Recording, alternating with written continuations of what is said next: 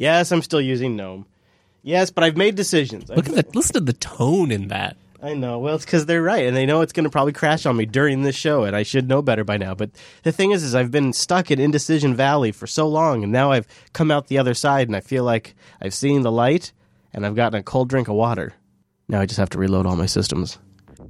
This is Linux Unplugged, episode 203 for June 27th, 2017.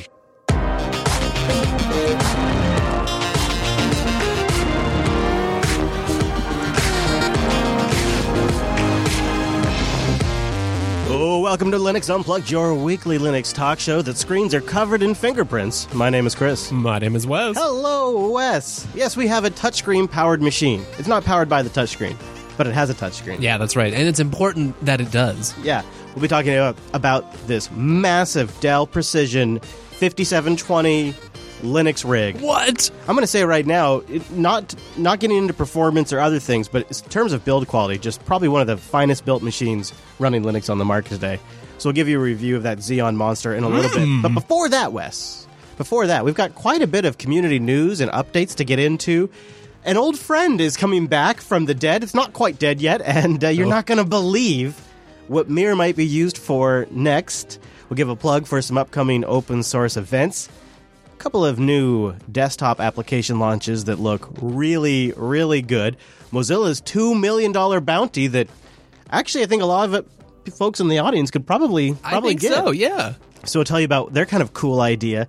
A big problem that the Debian project has come across. Uh oh. Yeah, yeah, and uh, and much more. We got like all kinds of good stuff in here, Wes. It's a bit. It's been a. Uh, it's been a it's been a very fruitful week for open source. So before we can get into any of that, we have to stop right here at the top of the show and bring in our virtual lug. Time appropriate greetings, Mumble Room. Greetings, Hey, Hello, everybody. Well, look at that. We, we managed to get a pretty good turnout. You guys are the best. That's pretty nice. Hey guys, it's really good to see you all. And uh, I I want to I want to probably start with the most newsworthy story because uh, in some ways Linux is ahead of the rest. But we'll get to that in just a second. Uh, Intel has a bug, and it's in their Skylake and Kaby Lake processors. It's related to hyperthreading. So if you have hyperthreading turned on, an unfixed Skylake and Kaby Lake processor could, in some situations, dangerously misbehave when hyperthreading is enabled. If you disable hyperthreading, immediately you're safe. Uh, so this is on Debian's mailing list. It's an advisory about processor and microcode defects recently identified on Intel Skylake and Intel Kaby Lake processors with hyperthreading enabled. The defect, when triggered, causes unpredictable system behavior. It could cause errors such as application and system misbehavior, data corruption, and even data loss. It was brought to the attention of the Debian project that this defect is known to directly affect some Debian stable users. Thus, the Debian advisory. Now, what do you know about this story? Um, it's it's interesting. You don't hear about these that often. you No, know, at least not, not. ones that are big. You know, really big news like this, Yeah. or that are, are Yeah. public outcries. Um, you know, it's the problem is like that under complex micro architectural conditions, short loops of less than 64 instructions that use AH, BH, CH, or DH registers, as well as their corresponding wider register, e.g., RAX, EAX, or AX for AH, may cause unpredictable system behavior. Yeah, obviously, this isn't a Debian issue. This is an Intel microcode issue. So, you know that proprietary Intel microcode that when you install Ubuntu and you go to additional drivers, and it has this little checkbox where you can install the microcode? This is the kind of stuff that uh, is, this is what the microcode is responsible for. And this is the kind of stuff that if you get new versions of the microcode, you get a patch. So on Linux, like in the case of Debian here, uh, for Debian, they already have uh, Intel microcode packages that are patched for unstable. For unstable, they have them for testing. They have it to, for uh, Debian nine, Debian eight backports. So it, they've already fixed it in Debian, and they're probably fixing it. I would imagine in other distros too, like Ubuntu. But you have to be installing this proprietary microcode package to get this. So this is one of the things your microcode that that weird crazy package does, and kind of related to all of this. You found this project, or at least this post this week about trying to build a system where the Intel microcode could get uploaded directly from the Linux kernel to the to the processor and sort of eliminate the need for an initramfs to do this. So Linux is uh, is maybe going to have a simpler way to to update this stuff in the future via directly the kernel. Hey, that might be handy. Could be, yeah, because uh, depending on how you're trying to build a system, you know, if you're trying to build a, a, a basically the the goal here, the end goal they're trying to get to is a system that you can boot, a Linux system you can boot without any initramfs. Yeah. With not, I mean, with no really, init- RAMFS, as handy as they are, and they are very fun, handy, useful, it's kind of a hack, you know. Yeah. Isn't this microcode stuff though? This this flaw at the kernel level stuff. It's uh spooky because it, it means you're hooked on the sauce. Yeah. You're hooked on the Intel microcode sauce if you want to get this fix. And it's like if you don't, well, okay, but in some conditions you might trigger a crash. But you're already hooked on Intel dependent software in the first place, like your whole BIOS spring up process. All of your EFI services and things that run, you're already dependent on Yeah. and really do need to be updated as well. And in most cases, machine vendors will release new BIOSes, and those contain microcodes. Do you So if you get the newest BIOS for your machine, it's very likely that you could get the microcode that fixes this mm-hmm. issue. Like you're going to get the thing that you could load in Linux after the fact. now but not all vendors do update their BIOSes. Some of them let Right. them languish.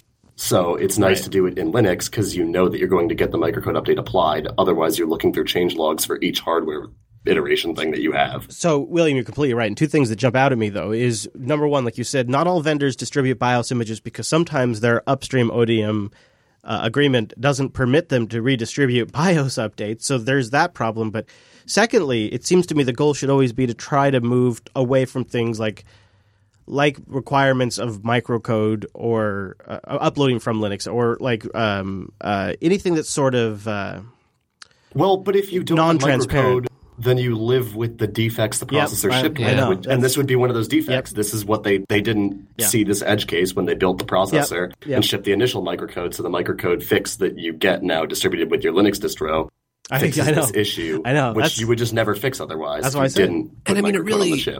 it really highlights that, like, you know, we're at that boundary of hardware and software, We're, and we're we're hooked on the good sauce. Uh, Yeah. It's becoming more complicated. Like this is some weird L1 cache behavior with two different lengths of instruction or register modifying instructions. Hey, so William, do you have a kind of an idea of like how likely someone would be to actually trigger? My this? understanding is you're probably not going to find it in your typical workflow. Yeah, it seems, Um, it seems like if it took this long, Code kind of come generation that results in those instructions all fitting in the L1 cache and performing the behavior that results in triggering the bug. It sounds like uh, this bug was maybe first found in the OCaml community, and they kind of reported Yeah, it. it sounded like yeah. Um, so I think it also kind of highlights, you know, there's just a lot we don't know um, about what's going on at the hardware layer. You know, it's like they're- we're already running all these mic- this microcode. You don't know what it is. It's not very inspectable or scrutable in any way. And then you have this kind of, I mean, you can go look on Hacker News and stuff, but the thread for this, there's a lot of people talking about, you know, questionable practices by hardware vendors around acknowledging hardware defects and how you do that because we don't have the same kind of tools we've come to expect in the open source software world for, you know, identifying and fixing these kinds of problems. But at least Intel does seem to publish the errata. Like I think there's Right. a thing. There should be an errata listing for each of these generations of chips. So like for all the Skylake and Kaby Lake platforms, they have the errata published for these things. So you can go look up your chip and look at the errata, and Yeah, this will be in great. there. Yeah, I. I, I mean, as the chips are becoming more complex, the errata is becoming much larger. So you're going to see a bunch more of these issues show up because sure. chips are just becoming increasingly more complex and hard to validate. I, I got to be honest. I, I really thought when I when back in the day when hyperthreading first was announced as a thing, I thought, well, that sounds like a damn hack. And you know, we really haven't really had much fallout from it. I mean, it's not the best thing ever, but uh, it's kind of funny. So I guess one immediate fix would be to just go turn off hyperthreading in your BIOS. so old school skeptical admin Chris was like, yeah, just turn hyperthreading Well- off. Just, it's fine. But what's funny is it's only this implementation in Skylake onward that's broken. It's Oh, yeah. actually not the older implementations. Right. Yeah. Right. It's true. So- Skylake and Kaby Lake, they're the chips that. Yeah. And I guess would that would that would mean that the chips came after Skylake and Kaby Lake.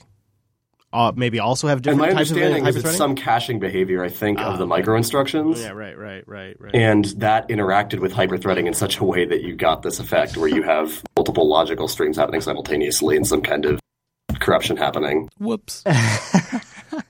So interesting. Yeah, it's hard. It's a it's a system that's hard to do integration testing on because as you add these features that seem like they gain you performance, they can interact in uns- just really unsuspecting ways with other features you added before. But it, the sort of uh, cherry on top for Linux users is it looks like a fix. I would imagine for both, I guess Macs too. But I, I saw, I read somewhere that Microsoft won't have a fix for quite a bit coming down. My understanding was Microsoft already released the microcode update at least for the Skylake chips. I don't know about the Oh, okay, maybe I was because what, I- what I was reading is it looked like it but would I be had it was included in in. April rollup. Um, Oh, no, see, what I was reading would be for in- Windows 10. Ah, okay. So what I was reading to be included is an update after summer.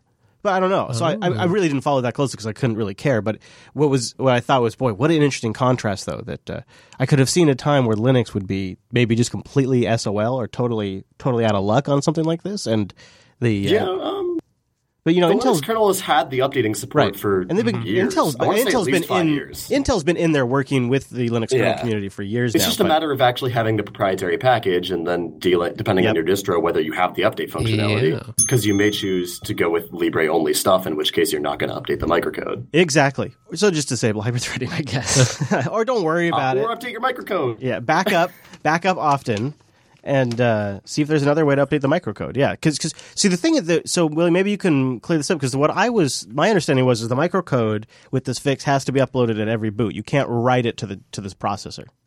That is correct. The microcode has there's a ROM on the processor that contains the microcode shipped from the factory, but the microcode updates you apply are applied at runtime every time. They're not persisted on the chip.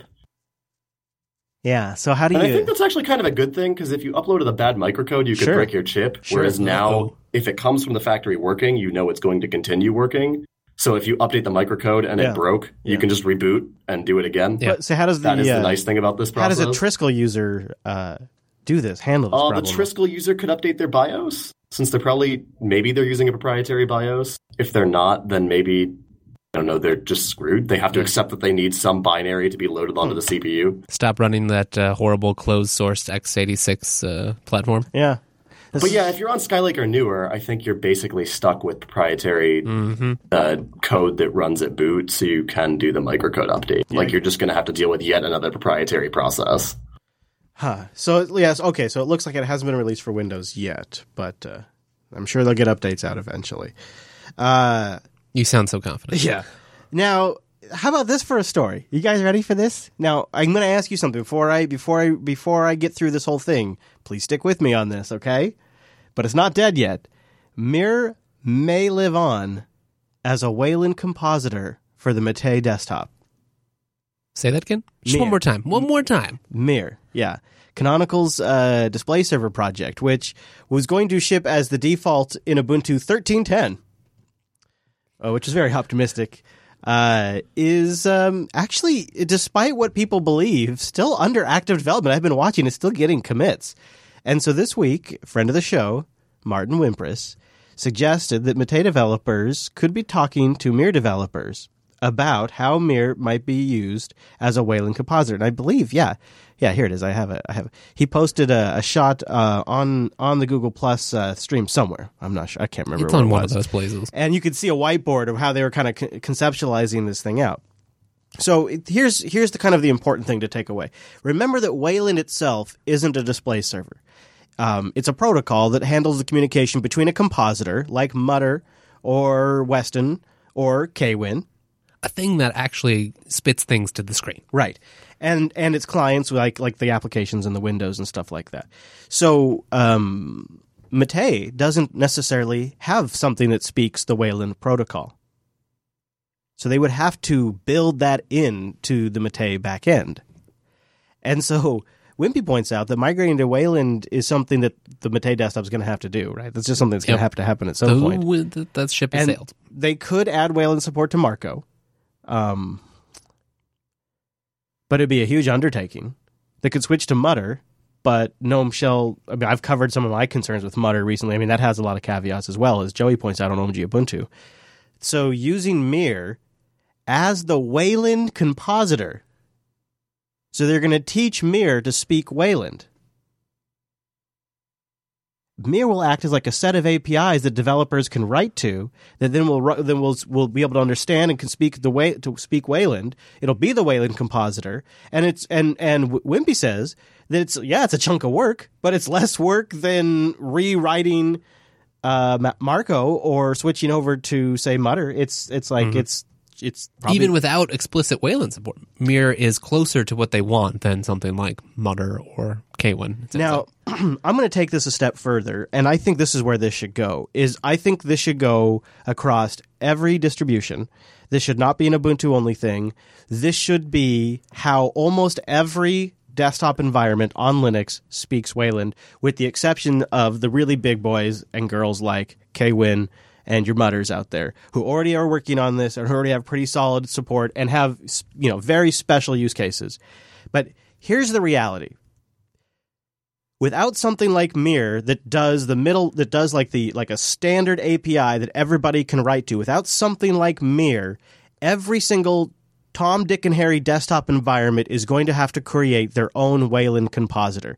And it's going to be this patchwork of features and support that's going to fragment the Linux desktop in a way that we've never even considered fragmentation before. We think of fragmentation as package managers or library versions or systemd or no systemd, but true fragmentation will be copy and paste, highlight, screenshot capabilities, remote desktop capabilities, support of communicating between X applications and Wayland applications could be different depending on which desktop environment you're using, depending on which Linux you're running on top of, depending on which version of Linux you're running on top of. It is going to be a layer on top of layer on top of layer fragmentation if each one of these Tom, Dick, and Harry desktop environments have to go out and figure out their own way to communicate with Wayland.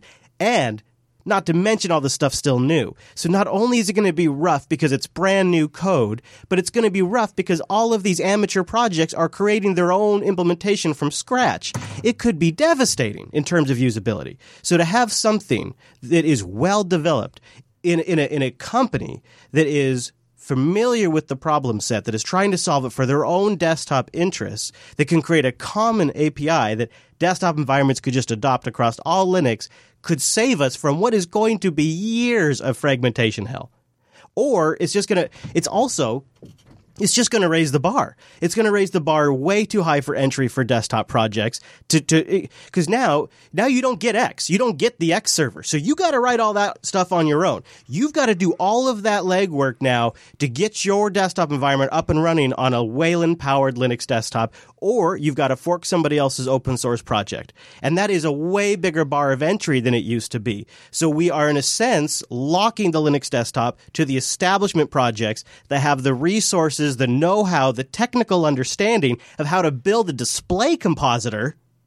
And we're, we're, we are limited to those projects that are going to be able to do something that's actually usable on desktop unless we have something like this the multiple communities and multiple distributions and multiple desktop environments are all working towards. At least that's how I see it. And it's one of the things that concerns me about the future of desktop Linux the most, and it's something we're barely talking about. So it sounds like to me that you're calling kind of for like a, a bog standard display server for for Wayland. I'm call I'm calling for, like, or like a common API set where you know this version of the API has these capabilities. I can take screenshots. I have copy and paste. Well, so there you go. So that's that's the thing, and I wish this article had talked more about that.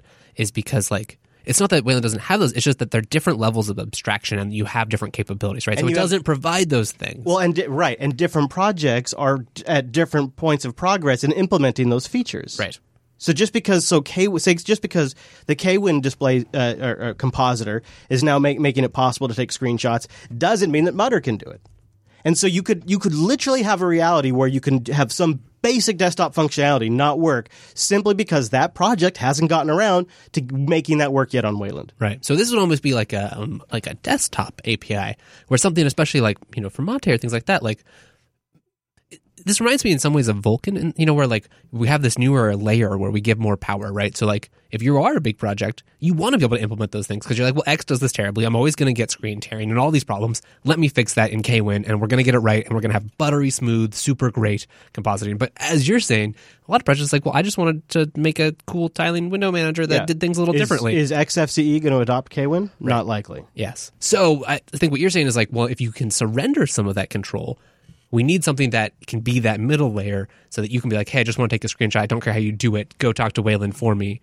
Help me a little bit with those middle layers. I don't need to yeah, deviate you, from You those. still have to build some of the hooks and support into your desktop environment, but this is what you write to. And if you write to this version of the API, you will get these things. And I imagine, like, I think the other thing I'd like to see more of is the comparison to Mutter, because I understand the concerns. Like, it's not that I don't, but I think that it'd be good to have those spelled out. And I think part of it may be too, like, that, like, GNOME the GNOME project doesn't really think of Mutter as that, as the thing that you're describing, you know, whereas Mir kind of doesn't have a home as much anymore, or it's right. in you know the state of transition. So maybe this is something it really could excel at. Yeah, and why toss out good code? And if it can be open sourced, and you know, I would love to also know what the situation is with the CLA when it comes to Mir, and if it could, you know, all That's these. a good question. Yeah. And all you know, would it have to be moved off of Launchpad and put up on GitHub really to get real community involvement? These are all questions you'd have to ask, and maybe we'll get somebody on here and they can answer some of those questions. But I This is think interesting though. yeah, I think the concept is worth considering. And if you hear the name Mir getting kicked around again in uh, community forums and discussion places, uh, I'd say don't don't uh, don't dismiss it out of hand. Give it some consideration because there's a real problem here that we're going to be facing. Uh, and this could be solving the problem before we even start to struggle with it. Not that we can't engineer, engineer our way out of it once we're there, but it would it be amazing if we just hit the ground running with a solution. That would be amazing. What a what a concept! This is so neat. This solves some problems I had just this weekend. Eternal Terminal. Wes found this, and it's a remote terminal for the busy and impatient. It combines like some of the aspects of Mosh, which is the popular terminal we've talked about before, uh, Auto SSH and SSH. The whole idea here is that it'll reconnect without interrupting the session. And it uses some fancy TCP to do it too, Wes. I was I was looking at it, and that's kind of part of its secret sauce is as the uh, they they kind of break it all down in the uh, how it works section, but they say the eternal TCP is a layer between the application and the Unix TCP sockets that make the sockets robust to D- to TCP disconnects, including roaming and connection failure. Um, and they go into why that's actually a particularly hard thing to do, and how they came up with uh, um, a, a reader and a writer. And Yeah, I think this is really interesting, and it kind of.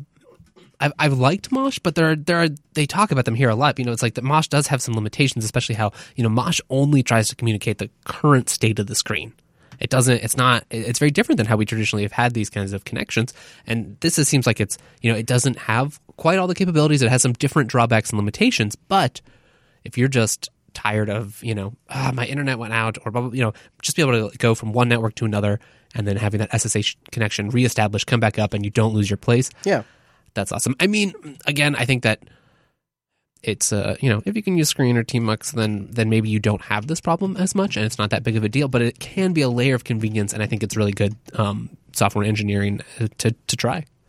So it's uh, something I'll definitely try out because this weekend I had a multi-day benchmark running in an SSH session, and it was over the gigabit LAN. So I was, I was like, "This is. This is solid." I, I mean, these never these sessions I have running for days. They never. Uh-huh. Yeah, it died, and of course the the whole the whole thing just died. Ah, bummer. I thought, and then you linked this to me. I was like, "Oh, I could have used that just a few hours Where ago." were you earlier? I want to give a quick shout out to OggCamp 17, which is coming up very soon. You can find out more at oggcamp.org. Saturday, August 19th, and uh, Sunday, August 20th, 2017, in Canterbury. I think that's how you say it, right? Canterbury? Something like that. Canterbury, uh, UK, which looks like a lot of fun if oh you're over man, on that. doesn't it? Yeah, if you're over on the uh, better spoken side of the pond. We're I gonna would- just we're flying over, right? I wish, man. I wish. Also, uh, tip of the hat to Entraware for being like a platinum sponsor over there, which is uh, really cool to see them stepping up the community support. And OggCamp is an unconference celebrating free culture, free and open source software, hardware hacking, digital rights, all the things we love talking about on this show. So uh, you can find out more at oggcamp.org. And again, August 19th and the 20th. Awesome. And then next week, very soon, our virtual lug, some of you become an actual lug. You're going to come here to the studio.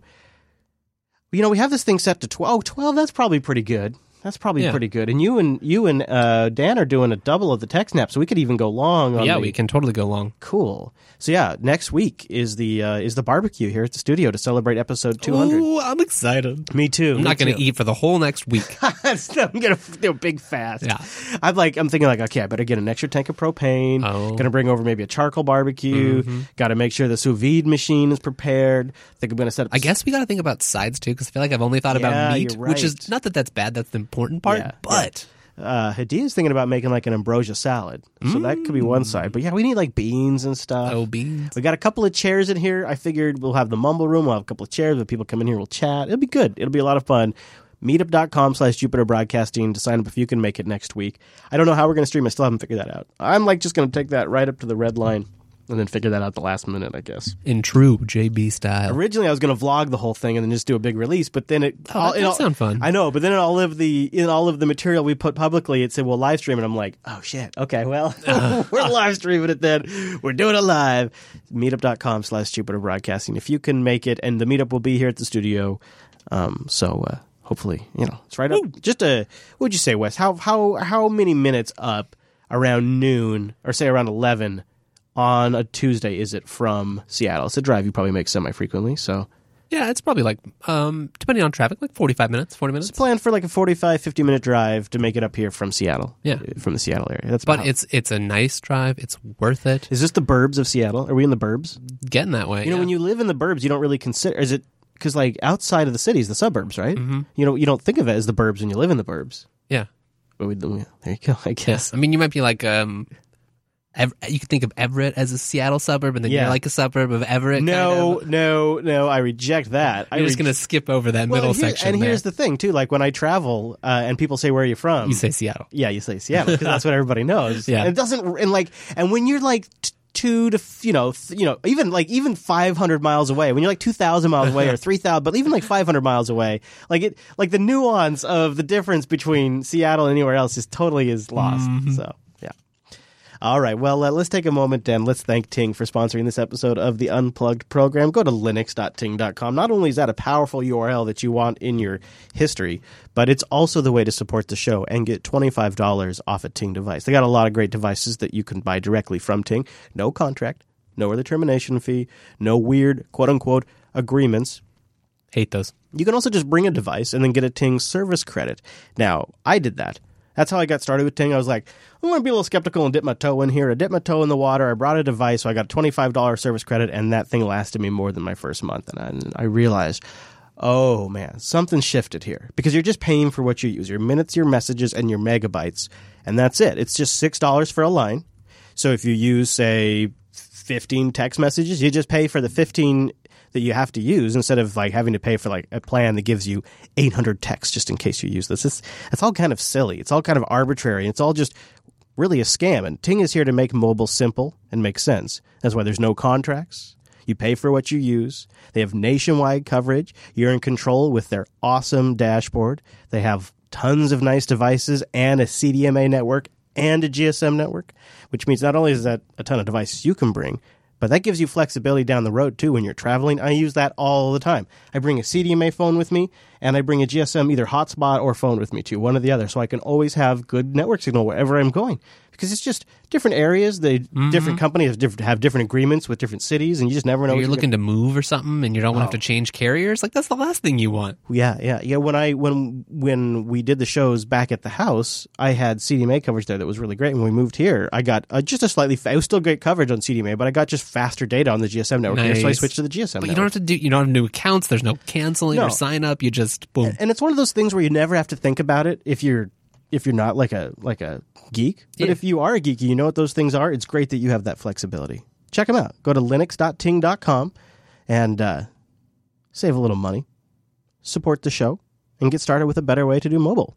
Linux.ting.com. Linux.ting.com. Thanks to Ting for sponsoring the Unplugged program. One of my favorite open source desktop applications, admittedly because I have the cutest kids on the entire planet, hashtag bias. digiKam has a new update, digiKam 5.6. And this is the thing here that I was, I always wanted this because when I want to share my photos, like, oh, look at this really cute thing my kids did because they're the cutest kids in the entire world. I think I mentioned that. But I- didn't really want to like throw up a whole gallery on Google Photos and share it with family or what other photo sharing services are Is there. Flickr still the thing? I don't know. Yeah, it's, it's weird. And it's like, well, what am I, what am I really, what, you know, why- so this is a problem that is now solved in digiKam 5.6, which is what I really, I wanted to call out this feature. It's a new HTML gallery tool that lets you quickly generate a web gallery from a set of albums or, you know, just a couple of photos. And then they get immediately uploaded online. You can show them to friends and family. And then there's also a tool built in there.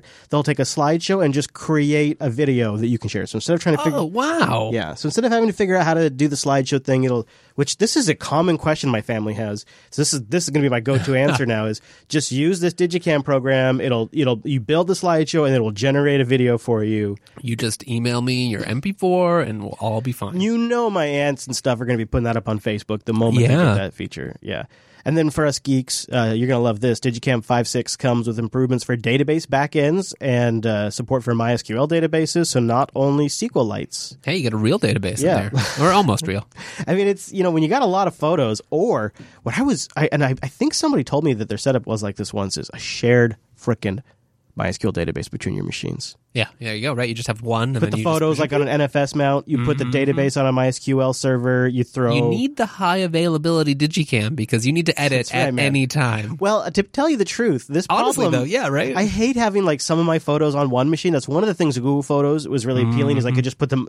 Google Photos could be the canonical master source, but I want the actual files on my file system. And so digiKam's sort of that nice middle layer because when I want the photo experience, digiKam's there, but I know in the back end they're all in the file system. Throw it on a NAS, shared MySQL database. If I had an afternoon, man, I'd I, I would seriously consider it. I also love that the HTML export, like you were talking about, that is Mm-hmm. neat. So like you could just go throw that on S3 or whatever, or DigitalOcean's new object storage, and then just go run a website that way. Huh.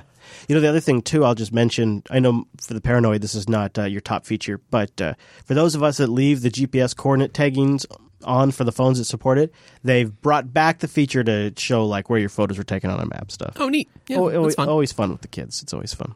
Let's talk about this uh, particular one. In a Mumble Room, if anybody wants to jump in on this story, in fact, I'd like to actually, maybe we'll toss some of this to the Mumble Room because I'd like to hear their ideas on how they would do this. So prepare your minds because Mozilla wants to give you $2 million.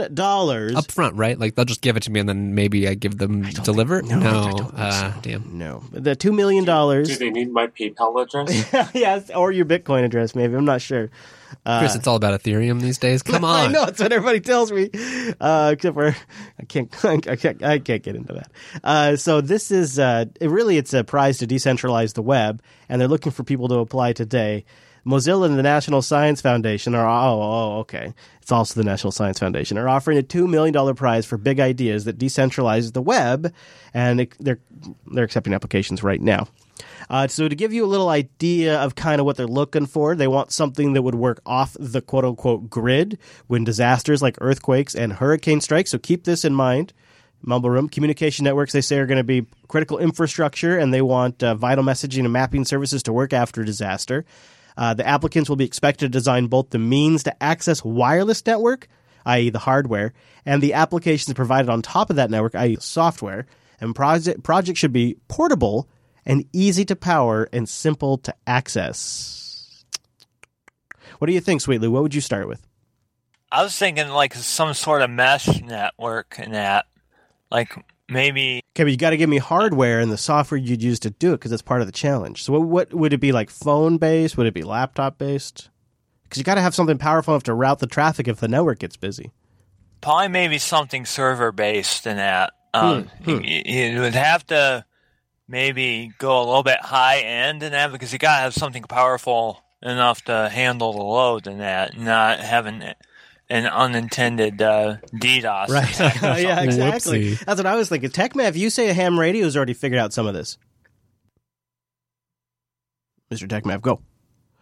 Uh, all right, fine. But I mean, I think I mean that's a good that's a good point. If I can speak for Mr. Techno, Yeah. um, just that for some of these things, if you don't need high bandwidth, then that might be a legitimate thing because that's in what- emergency that's what I was gonna scenarios. Yeah, you know, you like might a- just need like, hey, over here, or we need food, or whatever. You need high bandwidth. You would you would definitely need high bandwidth. All right, Bash Basharoo. Is that what what is it? Bash Flaroo?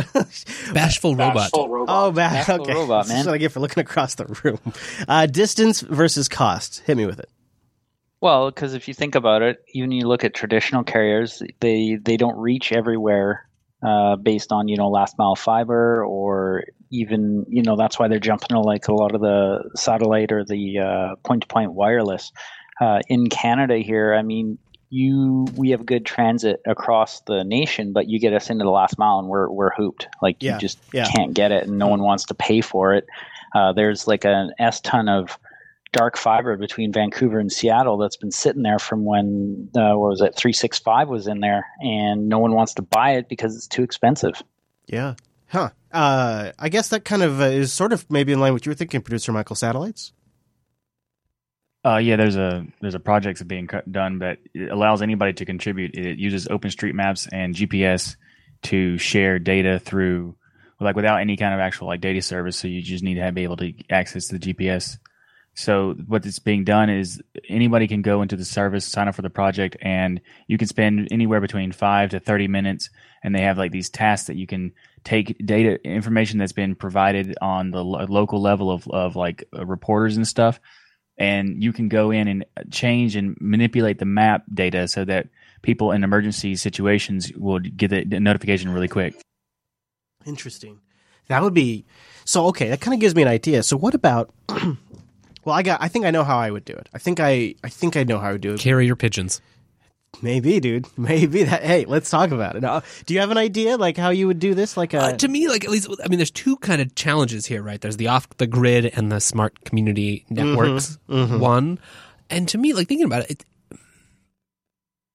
it, it depends on what disasters or other things we're talking about here. But it kind of seems like a software problem. Like we've already seen some chat apps or other things on mobile that will work without internet to do like NFC chat or Wi-Fi ad hoc chats. So really, to me, it seems like the the problem is that we don't have a lot of um, schemas or specs or things around how to share. Okay, sure, you have like a Windows home group or something, but realistically, there's not a lot of great ways to interact. So, like, you're, you know, like you lose your internet connection for the whole neighborhood, but you need to share resources. You're already connected if there's still power between your IS. If you're on the like same we ISP, could have a LAN. but there's no there's no tools, software, or management. Wouldn't to, it be amazing if like this? If you could have a so a devices that mesh network, even when there's no internet, and say you had a Wikipedia app and your phone had um, the articles cached that I wanted, I could retrieve them from your like if some if you had if the software was smart enough to not only announce what local data you had but if it was also smart enough to know that the privilege level this is public Yes, right, that's im- information that's this is important. pri- right Like I have no way to offer a service to my neighbors, even though maybe we're all on the same ISP. Right. The coax is connected. There's a switch that connects us all.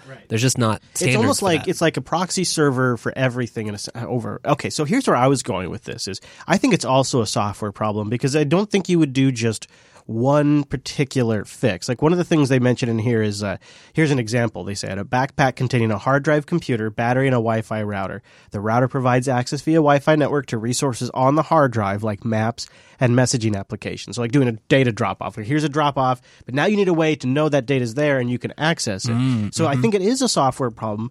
And then the other thing i was thinking is why why have one why only have one approach here? Why why only one thing why why just satellites? Why why just air balloons? Why not a like full spectrum in some areas. It's a raspberry pi stuck in the corner somewhere. At someone else's place they've got an x86 rig in their garage that's been sitting there providing w- resharing networking now for a year. Somewhere else it's something built into a television because it's a high-end television and this is a, a common wireless chipset that's now been created. At another place it's somebody's phone that's just helping fill in a bit of a gap. And in hmm. another area it's a dji drone that somebody strapped a raspberry pi to the bottom of but it's getting connection and sharing signal. And if the network exists the software is smart enough to make the access happen. If the connect, however the connection is being provided, if it's anything from a DJI drone to a x86 rig in a garage, like whatever is sharing the connectivity, that doesn't matter. You make that irrelevant, so that way that could be just hodgepodge because that's going to be geographical too. There's going to be some areas that are that are poor that can only afford certain things that have hectic wiring and power, and there's some areas that are more affluent. internet connections will be a part of this. Yeah. Yeah, exactly. So, you know, it, it reminds me of our conversation with Michael Hall last week in Endless mm. OS. And you combine what they're doing with offline things like recipes and Wikipedia and reference material and books, and you combine it with something like this Mozilla challenge. I, I wonder. I just. I, I'm fascinated by the whole idea, especially when you use things like the lens of the net neutrality debate. Like, say, say we go to some dystopian future with net neutrality and corporate lockdown of the internet, and the geeks had to save the world. How would they do it? What say you had to rebuild a new network? How would we do it? We'd have to use the tools we have, and it would be our phones, our Raspberry Right. Pis, I our mean, like PCs, we're our kicked off. YouTube. We can't live stream anymore, and that's the only way you get videos I got on mobile. selfies to post. Yeah, right. So join us over on the new internet where you just take your tin can and piece of string and you tie it to your neighbor's house and it's, you know, you watch JB, it's cool. but I think we could come up with something. So uh, here's what I'm saying: go to the uh, Mozilla blog, read more about it, win the two million dollars, and then kick back a couple hundred bucks to JP for uh, for hooking you. Speaking of Mozilla, they launched a new podcast this week. I wonder if they have it up on their website. Their uh, IRL podcast with Veronica Belmont. Did you hear about this? No. Yeah, she's got a new show working for Mozilla. See, this is why you got to listen to the Ask Noah show. You got to listen because Veronica Belmont joined uh, Noah Chelliah, our, our Noah Chelliah, on uh, Ask Noah episode 14, Belmont IRL. Look at that. Yeah, and uh, Noah talked to her uh, about her projects, uh, the upcoming show, the IRL podcast, and all kinds of good stuff. And uh, they had a little Linux chat in there too. So Veronica Belmont is is a class act, and so it was a good interview on That's Ask super Noah. exciting, yeah. And I think the new show launches today. So how about that? How about that? I'm, I'll be curious to see where that goes because uh, I've liked her on things. I mean, I've been listening to Veronica Belmont since Buzz Out Loud, so uh, I've liked her on a lot of stuff. So I would I would imagine she'd probably put together a pretty decent show. Oh yeah, episode one is now out on their uh, well, there you go. There you go. Oh, you did listen to it yesterday, Bash. What'd you think? It wasn't bad. It had a very uh, produced feel to it, uh, kind of almost scripted, but they went heavy with the editing on it for sure. Yeah, well, that's kind of the new thing. You know, shows where we sit around here and uh, just uh, don't don't edit out when people don't answer and uh, hitting the microphone. That's a that's a we are a dying breed. Mm, We are legacy. Yeah, we are legacy podcast. We don't need season chapter markers and podcast apps and all these. I mean, it's just It's a straight raw MP3 feed. sometimes we're an hour long, sometimes we're an hour and a half. It's a real train wreck. It's a real train wreck. It is hashtag disastrous. Hashtag need data. That's uh, got to get that. Got to get that data. Well, speaking of data, Wes. Oh, DigitalOcean's got data for days. Go over to digitalocean.com and sign up and use our promo code Linux Unplug and get a $10 credit. You heard Wes mention it earlier. They're introducing object storage. They have they have block storage, which is okay, for me, I'm going to be honest, when I when they introduced block storage, I was good. I was like, this is all I need. This is what I done. but uh, at, th- the beauty to object storage is then you can build your applications in a way that can scale for days. And this is probably, honestly, if I was starting out today, how I would do things as well. So it's pretty brilliant that DigitalOcean's launching this. And if you sign up for early access, you can get a terabyte to play around with until like October. What? Yeah, that's nice. So DigitalOcean is a really simple and straightforward way to spin up a nice rig on their infrastructure in seconds. They call them droplets. I call them fast Linux rigs. They got SSDs for all of the different types of machines. They have lightning fast networking. They have a beautiful UI to manage it and a simple API with tons of pre-built command line utilities that really that's really what matters about the API is the open source community has really embraced it. Something else that's really cool is they have load balancing as a service, they have monitoring and alerting, and they have hourly pricing available. So you can get a two gig system with a two core processor, 40 gigabyte SSD of disk, and three per, three terabytes terabytes of transfer for three cents an hour. DigitalOcean, I tell you what, go over there, sign up, use our promo code DO Unplugged to get a $10 credit and mess around. They got data centers all over the world, and you can even run free. I say fast Linux rigs, but you can even run the good old free BSD. What? DigitalOcean.com. Use our promo code DO Unplugged, and a big thank you to DigitalOcean for sponsoring the Unplugged program. So I uh, I I am up for interruption at any point, Mumble, as I go through the uh, the Dell machine I have here. So please feel free if you have any questions to stop me and I'll answer them. Uh, I had a I had a chance. Dell, I I guess I should probably back up. So Dell sent me a couple of weeks ago. I've been running this machine for a few weeks. The Dell Precision 5720. It's an all-in-one, and this one came with Ubuntu 1604. And this was probably one of the hardest machines I've ever reviewed. I feel like it's, it's getting hard because how do you review a machine like this? This is this is uh, it's a system that it has Intel Xeon E E3 1275 processor, so it's a quad core with hyperthreading. Uh, this one had 3.8 gigahertz uh, clock, uh, which turbo boosts up to 4.2 gigahertz Nuts. with an 8 megabyte cache. You can put three drives. This one had a PCIe uh, M.2 drive and a I think I was spinning terabyte drive in it. I mean, it's just it's super fast, and so you almost know immediately if you need a machine like this or not. Like I don't really need to tell you if you need a Xeon system with 64 gigs of, or up to 128 gigs, but this one had 64 gigs of ECC RAM. Like you know that. You know that. You know immediately if that's too much system for you. So then I was trying to figure out, okay, well, so who are these people and what what are the workloads specific to the Linux desktop for a system kind of like this? And I kind of broke it down into a few different areas. Definitely uh, for a high end photo management station and photo workflow like digiKam, this thing's Oh, a slam yeah. dunk It looks like it would be. super fast disk I/O. So if you have large megapixel photos from your DSLR, high resolution, super vibrant screen. Um, Dell's been killing it with those screens lately. I also did some video editing on it. Linux itself is not super great at 4K playback right now, but if you get hardware accelerated video decoding, it, it works fine. I, I did it, and this machine's a great one for it. But I think probably the other area that this thing would stomp would be software development.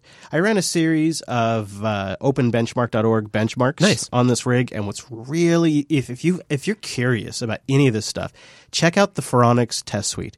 it is really it's really a great piece of open source software. We've talked about it before on the show, but goodness, goodness, or as Kami says, lordy, lordy, lordy, is this thing not great? So first of all, it simulates all kinds of workloads. It installs the actual packages on your machine from your distro's repository, and then goes through and executes different workloads, documents it all, uploads it to Open Benchmark, allows you to compare it to other similar system, allows people to compare their system to yours. It is very, very useful. And so some of the benchmarks that i ran on it specifically to software development were some of the most impressive. Wow. Uh, so one of the high, highlights is I was able to build Linux kernel 4.9 in under two minutes on this system. Now that would be so there would be a way you could just a quick takeaway from this review if you're curious how fast the system is compared to yours. Go get kernel 4.9 source code on your system and build it and time that, and that give you kind of a baseline in some sense of how fa- just phenomenal how fast the system is. So this also means that if you're you have to use a custom kernel, you can't complain about it. Well, and I just try to mention, I just, I just, it uses the stock kernel. I just mention that as a benchmark because it, if you can build, it just gives you a perspective. If you're building your own projects, how fast they might Oh, build on totally. this comparison to the Linux kernel. And I, I, I thought that was, I thought that was just sort of an interesting perspective. But I have a link in the show notes where you can actually run the comparison benchmark. So you can click this link, you give it the the address to the Phoronix test suite, and it runs the exact benchmark I ran, and it gives you the comparison result. Slick. Yeah, so uh, I have that in there. So I spent I spent about a week using it to uh, edit uh, photos and video, mm-hmm. and I found it to be pretty exceptional at that. And so I'd say that whole that whole sort of like high end media production workload, this thing's obviously great for. Uh, anything that has a lot of disk I/O, this thing's pretty great for. And if you're if you're clever enough to monkey around with your system codecs, or you're brave enough, might be a better way to put it, because it's really it's maybe maybe it could be a stability issue. I I really say you got to be you got to be willing to mess around with your codecs, but you can get great 4K video editing. If you're just working with 1080 video, this thing's gonna it's gonna Fly. slam. Yeah, it's gonna slam it. It uh, I worked with this thing. It, it even under heavy load, it never felt really bogged down at all. It was. It does seem like it would appeal for the uh, you know creatives or professionals who are just trying to get things done because you don't. I mean, like it's all it's an all-in-one type unit. So you just you put it on your desk, you plug it in, and then all right, you got a computer now. Yeah, it's already so running Ubuntu. Let's let's talk about that. Is there really so if you're getting a system this powerful, who wants a system that's this powerful that's also an all-in-one? That was one of the other things I was trying to I was trying to figure that out because to me at first it wasn't obvious. Uh, but having used it for a little bit, I can tell you it's it's pretty low hassle, and I think that's probably its biggest appeal.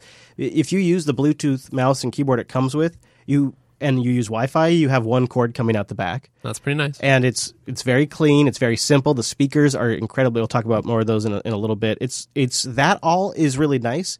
Where it gets kind of where it gets kind of interesting is if you combine it with the touchscreen option because the whole thing folds down, Right.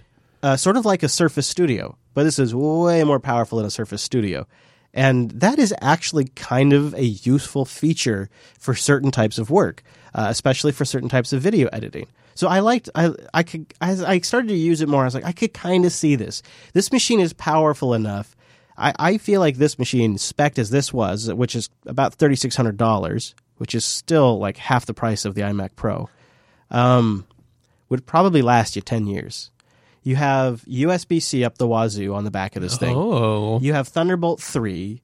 The back is removable. The back is complete. You you, you do two screws. You you pull you remove two screws, and the whole back of the thing comes off. Wow. And you have access to all of the hard drives. You have access to the memory.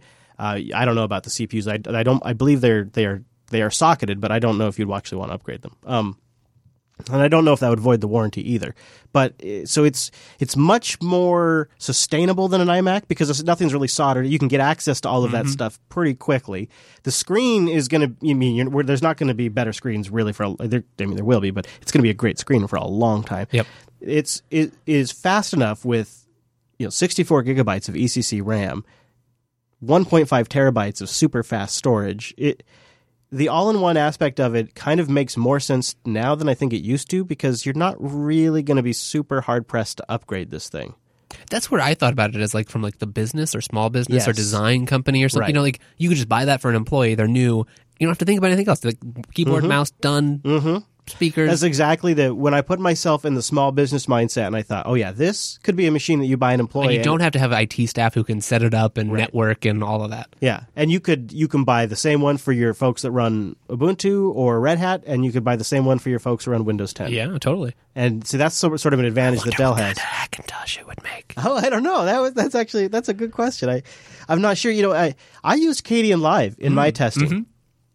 and I, I I find it to be usable if you use proxy media with high resolution stuff. And I, I put out a vlog uh, that's more of a, a real quick look at this. That's more visual heavy because this is a very pretty machine, and I, I, I it is. And I showed off some of my example work that I edited under this machine in the vlog. I have it embedded in the show notes, which is sort of a more of a quick take and my impressions of it and I thought that'd also be a good sh- a good chance to show off some of the work you can do with the machine. Um, so that's sort of the that's sort of the my my oh I went through I had to go through several levels of realizations, and the one was there is a workload for this, even if it's not high resolution video editing. There's still several really good workloads for this machine. Uh, software development being one that I think is probably high on that list, uh, and then then I had to kind of wrap my head around the whole all-in-one aspect of it. Like, why would you want this as an all-in-one versus like like a little mini tower under your desk or something connected to like a 5K screen? I had to like I had to bridge that, and it it wasn't until I started putting myself in a small business like, well, this machine's fast enough. I buy this for myself or an employee as a business. This could easily be three, four, five, six, seven machine year machine. Then it started to make a little more sense because it's also uh, it's also just a very portable in a sense. It's heavy, but it, you can you can move it between desks. It's not like a, you don't have to move a whole bunch of a whole bunch of extra stuff. It it's uh, I don't know. It's it's kind of more appealing to me than it used to be, and they they make it with this really heavy base that sits on the desk, so that way you can move the screen around. I was watching that, and that's that seems nice. Like Yeah. it doesn't it doesn't move around, Yeah. it doesn't rock or tilt. So it means it's a little awkward to carry, but you're not moving around a lot. Right. Yeah. So there, so there's sort of the the first part of it. I suppose the second part of it would be uh, sort of the thermals and the noise stuff because I, I, had an opportunity to punish them, this machine in, a, in when it was very hot out.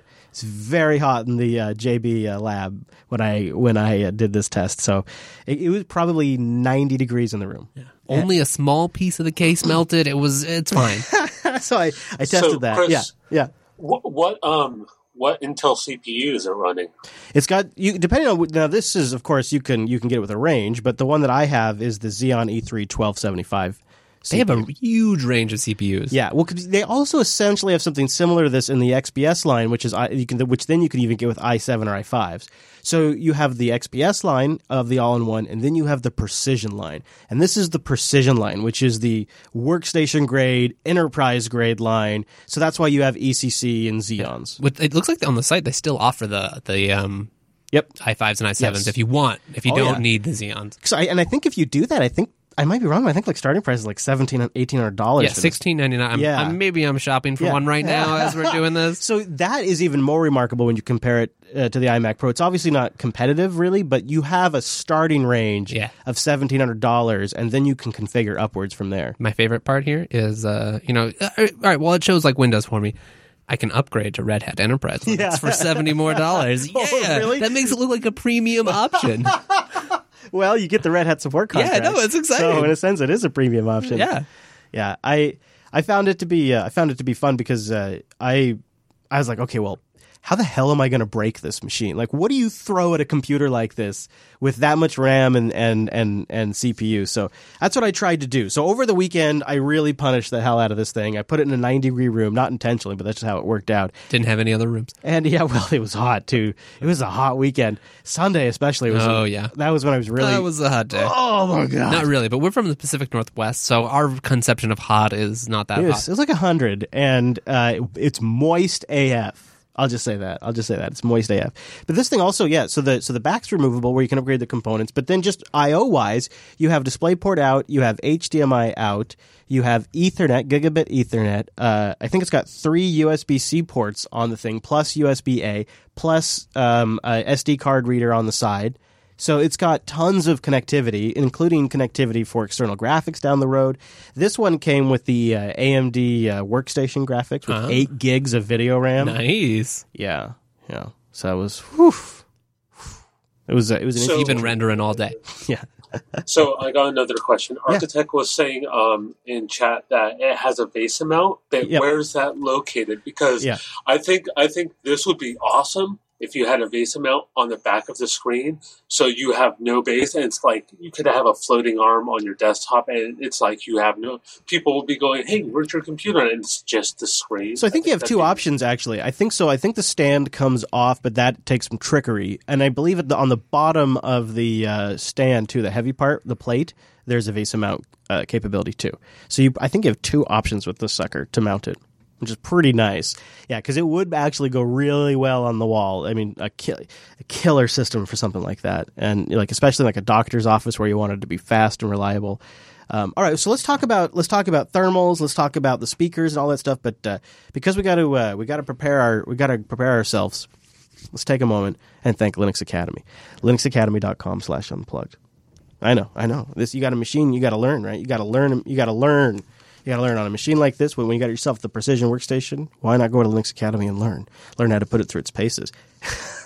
they have self-paced, in-depth video courses for every Linux, cloud, and DevOps topic. Hands-on labs and scenario-based labs that really help you work with the material. So it's not just checking the boxes. You actually walk away with experience and confidence to do the work and instructor mentoring if you ever get stuck, and lots of really great, vibrant community members from the Jupiter Broadcasting community that are working there, forking the flashcards, making things better, practice exams before you take your big quiz, iOS and Android apps for the go.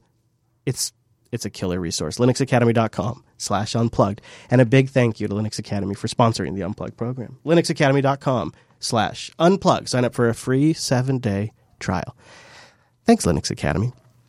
So looking at this thing, uh, I thought for sure that with Xeon processors and PCIe storage, which often runs hot, I thought for sure uh, once I really started pushing it, I would hear it make quite a bit of noise. And I'd seen um, in, uh, I think it was uh, Swamp Swampy's review that he posted recently. Somebody else posted a review just the other day uh, while I was uh, finishing up mine and complained about some fan noise. So I expected to hear quite a bit of fan noise. Um, and I think maybe depending on what you're pushing the machine, you might get different results. But when I was pushing the CPU super heavy and uh, really working that, doing things like uh, builds and crypto benchmarks, almost inaudible in a 90 degree room, which really, really surprised me. When I started pushing the GPU more and more, I could hear a different type of cooling kicking. I don't know if it's just one fan in the system or if there's multiple fans. I didn't take the back off to look to see how they're cooling it. Uh, but I could definitely hear a bit more of an increase in in, in sound. But I actually tried to record a little bit of the uh, machine noise to give you a sample, and the and the room, the lab that I was in, just the ambient noise of the room was louder than the machine noise, even when I was pushing the GPU. So it wasn't it wasn't too bad. I think probably the thing that I'm the most mixed on. And of course, I don't think Dell's going to like to hear this, but the thing that I'm the most mixed on with this machine is the speakers. They Is that uh, right? They uh, some people have complained they don't look good. I actually think in person they look fine. They're not very noticeable. I've so in like some photography of the machine, I've I've I've lit it so that way you could see where the speakers were at. And uh, there's three speakers along the front, three like a sound bar Mm-hmm. essentially, and then in the base of the machine there's a sub. So it's essentially a seven speaker system. And uh, to say Dell is proud of this would be an understatement. While we were at Dell, they made sure to demo it to us and uh, told us about the Grammy Award winning tuning. And then when they sent this machine to me, they included a literature that went on for quite a bit about how advanced the sound system is in this. And it's interesting to see how, how companies, like, there's aspects of their products they're extremely proud of. And the sound system was definitely one of them. So I feel like anything negative I say about this is going to be disappointing, but I have to tell you the truth. And the truth of it is, um, for mids, uh, they're great. Anything in mids, like any music or a voice uh, that's got dialogue. So I can listen to some podcasts while I'm working on this, no problem. Yeah, uh, or you know anything with guitar or uh, cymbals or anything mids is going to sound Well, I'm fantastic. listening to a Spanish guitar podcast, Chris, obviously. I feel like the highs began to distort a little bit at the high end, just a little bit. But here's why I say I feel like because what it really is is these speakers brutal, brutally handle bad audio. Like they just are brutal with it. Like I, I, I guess the, here's a comparison I'm trying to make because I'm trying. It's hard to like because we're of course we're, I can't like play a sample because we're re-encoding this audio. So like it's really hard for me to to describe this problem to you. But take a take take this sort of analogy, if you will. If you if you ever had um, a high definition television that you got, you brought it home, you hooked it up, and you plugged in your standard definition signal to it, and all of a sudden, standard definition television, with, which looked just fine on your 22 inch CRT, looks like total ass on your 50, that is how bad encoded audio sounds on these speakers to my ears. To my ears, YouTube videos like a 480p YouTube video or even a 720p YouTube video, I can hear compression artifacts much more clearly with these speakers than I could hear them say on a standard set of very nice monitor desktop speakers. And I think it's because these things accentuate highs and mids in a way that expose compression artifacts that if you if you know what to hear, you will hear it constantly with these speakers because it turns out the internet is full of bad audio. Yep. Now, if you have good, and I, I did a little A B comparison. I took uh, MP3 tracks and I took Wave tracks and I, I played them side to side. And noticeably, even with MP3s, I could hear improved audio. I perceptibly could notice the audio sounded better with these speakers. Like they, if you give them more material to work with, they do more. And if you give them a compressed file, there's just less for these speakers to work with, and so they produce less. And it's not that it doesn't sound good, it's that once you hear these speakers sound great, everything else sounds like shit. Right. And so then you want everything to be uncompressed or to be FLAC, and you don't want to watch any YouTube video under 1080p, and Spotify has to go out the window. And like, it's really just, it's an interesting problem to have. And also then combine that with the fact that the lows are pretty weak. Like, there's not Yeah. a lot of bass. It's got a built in sub, but I mean, they're only so big, right? So how do you? Yeah. Right now, for most people, they probably don't need a lot of boom in their uh, in their desktop audio. And if you're doing content editing or creation on this machine, these speakers are great. If you're doing podcast editing, speakers are great. If you're you know doing dialogue and stuff like that, they're great. If you're playing games, even if you don't want a lot of bass, I think they're really great. If you're watching a lot of YouTube, if you're listening to a lot of compressed audio, it sort of drove me crazy a little bit. Wow. So that was my sort of like it was this really weird torn issue on the speakers because yeah, I acknowledge they're great and I can tell Dell's very proud of them. It's almost them. like um like studio monitor type thing. You know, it's like unless you've got a they, they won't compensate for your bad audio. They don't boost the Right. They don't do any. You know, it's like you'll just hear if it's good, Yeah. it sounds great. If not, Yeah. then mm. So the way I looked at it, it's like, well, okay, so um, when when I have that problem, I could wear headphones, which I might be more inclined to do anyways. And then when I want built-in audio, I have great audio available to me if my source is good. right. But it is kind of awkward because like if you're an audio engineer, then you're gonna have headphones or very nice speakers anyway. So you probably won't use yeah. those. Yep, yep, yeah, yeah. That is interesting. You're you're right about that. It might it, to me they almost make more sense in the XPS line. Mhm. Which is more consumer focused, and yes, uh, to answer the question, it does have a headphone port, so it's right there on the side too. If you look at the shot I have up on the video, there's the SD card reader there, and then right below it is the headphone. You're port. totally right though that like in person. Also, I, that bass is heavy. I was just I was just playing Yeah, with it, oh, yeah. and you're totally right. Like the fingerprints do show up. Um, but you're right. Like it's it's like a bezel on you know screens that don't have great bezels. But you just, you just you're looking at the screen. You don't notice the speakers at all. They don't. yeah, They don't take away. They stand out more in the in when I lit the face, so you can Yeah. see the features. But it has a very infinity pool feel to the front of it, and that's one of the things that's neat is because you combine it on this floating hinge, and then it has the black infinity pool front. So when the screen is off, it just looks like this. It's just this infinite black hole sitting on your table, your, whole, and then your soul sinks right in. It's fine. and then when you turn it on, it's it's one of the best screens you'll see, I think, for a long time. And so it goes from this deep black infinity pool to this vibrant 4K screen that almost goes all the way out. Here's a shot where I tried to demonstrate where you can see the edges. It almost goes all the way out to the edge of the screen. Dell's getting really good with these They really are. Yeah, they are. and it, it just makes it totally pop. Um, and it everybody that saw it commented on how how good it looks visually, and so it's sort of hard to capture that. And then you combine it with the great I/O, the super fast performance. Then you have Dell support that you get with it. Uh, I, I honestly, is, you were right about the production quality, like the build quality of the thing. It's, Yeah. it's solid. yeah, it's I I I. I'm really impressed. It's like they decide when they decide to do it, they really decide to do it. It's it's so solid. Like I've carried this thing around now for weeks, moving it between my place and the studio, doing different tests on it. Taking it on hikes, clearly. I did. And I I mean, I'm telling you, having moved this thing around, it is, even though that whole back panel comes off, it is super solidly built. which makes me really happy. Even like, I feel like there are like we've talked about the caveats, talked about like maybe this isn't for you. You don't have a purpose. You being the audience member or whatever. But the fact that they can make something like this, I'm excited to see this trickle down or be this kind of um, approach in Yeah. other product lines. I, I honestly feel like uh, uh, if I'm being honest, I'm enough of a gearhead that uh, this would be a machine for me. Like I don't. I guess I, I can't always justify Xeons and workstation graphics and uh, ECC RAM, but I also I also know that I like my system to be extremely stable. I also know that I want my business investments to last a long time. I, I actually I don't think it's that big of a jump for somebody like me. This would be a really I think this is a really great route to go. And now and it, because it doesn't start at five thousand dollars. Uh, it, it, it make, now that Apple see Apple set the entry price for the iMac at five thousand dollars. Wow. So the fact that this thing spec pretty nice as it is is thirty six hundred dollars. Well, now it feels like a deal. you know, like thanks Apple, you just sold Dell's machine Yeah. for me because now it's- Done. Yeah, it's it's very nice. So I thought it was sho- shockingly quiet, very low fan noise, even after multi-day benchmarks.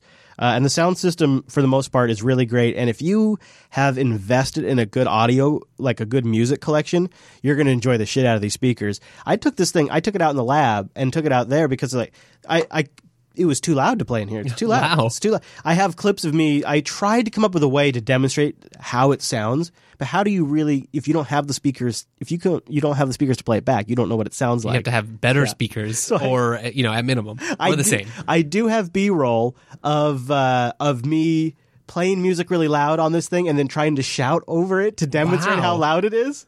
Uh, which I don't know if maybe the patrons want that. I might Yeah, release a wave that, file that you upload somewhere. Or I have I have video of it of me trying to shout over this machine. Oh, I'm like, great. this will demonstrate it, and then I got back to editing. I'm like, that is stupid as hell. I'm not I'm not putting that in the show. That's, that's a dumb idea, but they're they're pretty impressive. So, uh, anyways, it's it's a really nice rig. It's, oh, it's also got a 1080p um, uh, front facing camera. I think it's 1080p. Is that right? Yeah. So I can video chat Not bad with my grandkids. Yeah, and actually a decent uh, multi-array mic too. So it's not not too bad. It's the Precision 5720 if uh, if you'd like to get your hands on one. And also if I've piqued your interest a little bit, uh, check out my review I posted. It's at vlog 46 it's up at jupiterbroadcasting.com right now.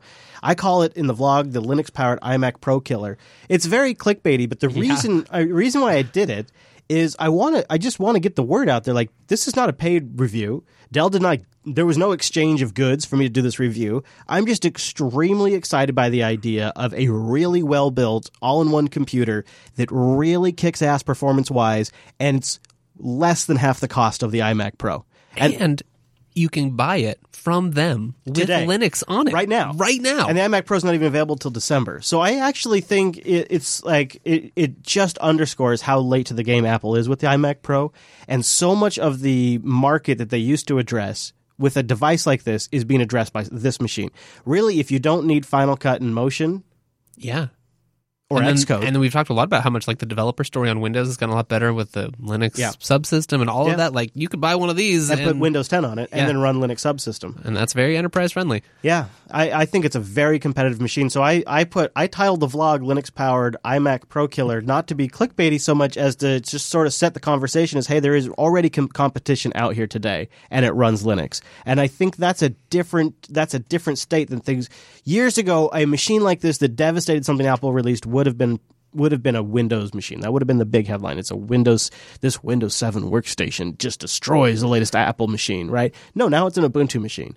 And uh, Wow. yeah, I'll put the compa- I'll put a couple of comparison benchmarks in the show notes if you want to compare it to your own machine, just to kind of see what kind of delta you'd have if you did an upgrade like this. It's just early days. I'm messing around with this open benchmark stuff, so if you like it, leave me some feedback and give me suggestions of which benchmarks I should run. It's not about coming up with stats and benchmark numbers that we can sit here and look at charts. That's what Phoronix is for. What I really want to do with these is just give you some value so you can have comparisons to your own computer. So you can actually walk away from a review like this and have an idea of what kind of difference it would make for your system if you were to upgrade. So it's not really, you know, I'm not I'm not like some big some big benchmark guy all of a sudden. I just think it's a great way for the audience to sort of have a comparison to their own thing, you know? It gives like- you something to make it more relevant. You can, Yeah. like, you know, I would love to home. get I would love to get people's feedback on that on what kinds they use and what what they'd like to see from us. So yeah, check it out. If you're curious more, go Google the Dell Precision 5720 uh, with Ubuntu. They have it on their developer site. And uh, check out the vlog too, Mr. Wes. Uh, what else should we mention before we get out of here today? Because we, you know, I mean, we got some. Apparently, people are already arriving at the studio for the yeah, barbecue. Did you hear that? or they doorbell? are early, Yeah, I think, but that's Barbe- fine. Barbecue's not till next week. Yeah. Come back, or unless you have burgers now. Mum, or any any other questions or thoughts about the uh, Dell rig before we before we wrap up for the day? Do you think your kids would use it if you put it in front of them? Oh yeah, for sure, absolutely. If I But put Minecraft. It's on it- almost too nice for the yeah, kids. I I would go more for an XPS line. It would make you know if I guess if you had the extra money, it's. But I, if you're just buying a family machine, I might consider the XPS line. I don't know. I for me, I've always found precision lines to be very very reliable systems. There's like that. I've always been a fan of the business class systems, and I'm willing to pay just a bit more for business class. if you know too. it'll last you, right? Yeah, yeah, yeah, yeah. I don't know. It's a good question. All right, Mr. Wes, where should people find you throughout the week? Uh, you can find me at Wes Payne. Or on the TechSnap program. That's right. Hey, just stay tuned. We'll be live with that right now. Yeah, yeah. That's coming up next on the JBLive.tv stream. If you show up on a Tuesday, you can hang out in our mumble room, hang out in our chat room, and then stick around, kick back, and wind down with Dan and Wes on the TechSnap program. Go check out the latest episode of Ask Noah for his interview with Veronica Belmont. Check out the vlog for a quick video tour of the Dell system I just got done yammering on about. Nice. And uh, I hope uh, I hope you'll be able to tune in or join us next week for the barbecue. Wow, that might be a fun show to make it live if you can. Heck one. yes. Okay, everybody, thanks for joining us, and we'll see you right back here next Tuesday for episode 204.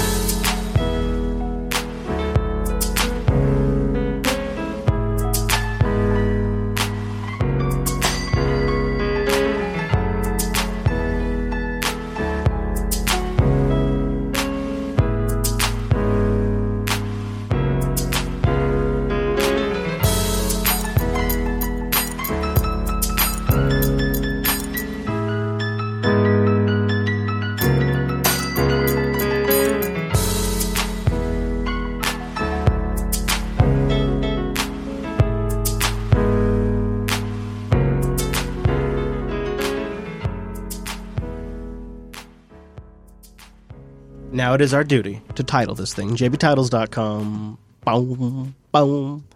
I'll be curious to see what everybody's see if anybody actually takes me up on that open benchmark thing because I brought it up in the vlog too, and I haven't really gotten very much traction. I think people don't actually want to take the time to do it unless they're really serious about making. the Maybe we need to make it a little more competitive. You know, like, hey guys, think you can beat Chris's sweet open benchmark? I was what I was Because now kinda I'm thinking, thinking about that. Is there like a server I can go run this on and shame you? or that should be a challenge. Like here, run open Yeah, beat the system. benchmark. Yeah. yeah. Yeah, I thought about doing that in the vlog. I, I just never really executed on it. It did cross my mind really quick. That's what a lot of people do benchmarks for. There's probably like a whole subset of the PC market or enthusiast PC market that runs 3D Mark and other benchmark tools to do that and go, okay, this is like the best score with this crazy ass system. How high can you get and things like that. So we've got the Dell review, and I think also the fact that Mir could save desktop Linux. So whichever. No, just kidding. I don't know. It could go nowhere. Yeah, that's true. yeah. Who knows? Who knows? I, was, I need. To, I'd like to find out more about the. I know. I thought the Sway guy was working on something like that too. Yes, I, I, I was trying to rack my could get mind for the word sway. I could not remember during the show. I need to try that. Maybe I'll switch since you're going to switch away from no. Maybe I'll try Sway for a while and just see if I can get by with it. wonder if we should get that guy on the show. I, that'd be fun. Yeah, let's do that. No, I think it's wasted can't. effort. Ah, he's such a cynic. Don't listen to him. Uh. Mates, Wayland Miracle. Oh my God, that is some fucking maneuver in there, Rikai. uh, tell you what, that Dell looks nice. I got burned with the Dell product. He says, Mm, yeah, yeah, yeah, yeah. Hybrid graphics with Radeon, and guess what? I can't use it because no 1604 driver. Hybrid graphics is rough, man. Hybrid That graphics rough. is rough. Yeah, now that's probably not going to happen with their new developer line of machines. I would bet. You know, You'd hope not. Yeah, yeah. Uh, that you know, the uh, we have the original Sputnik in production. We have an XPS from like two models ago, and they've all been pretty solid.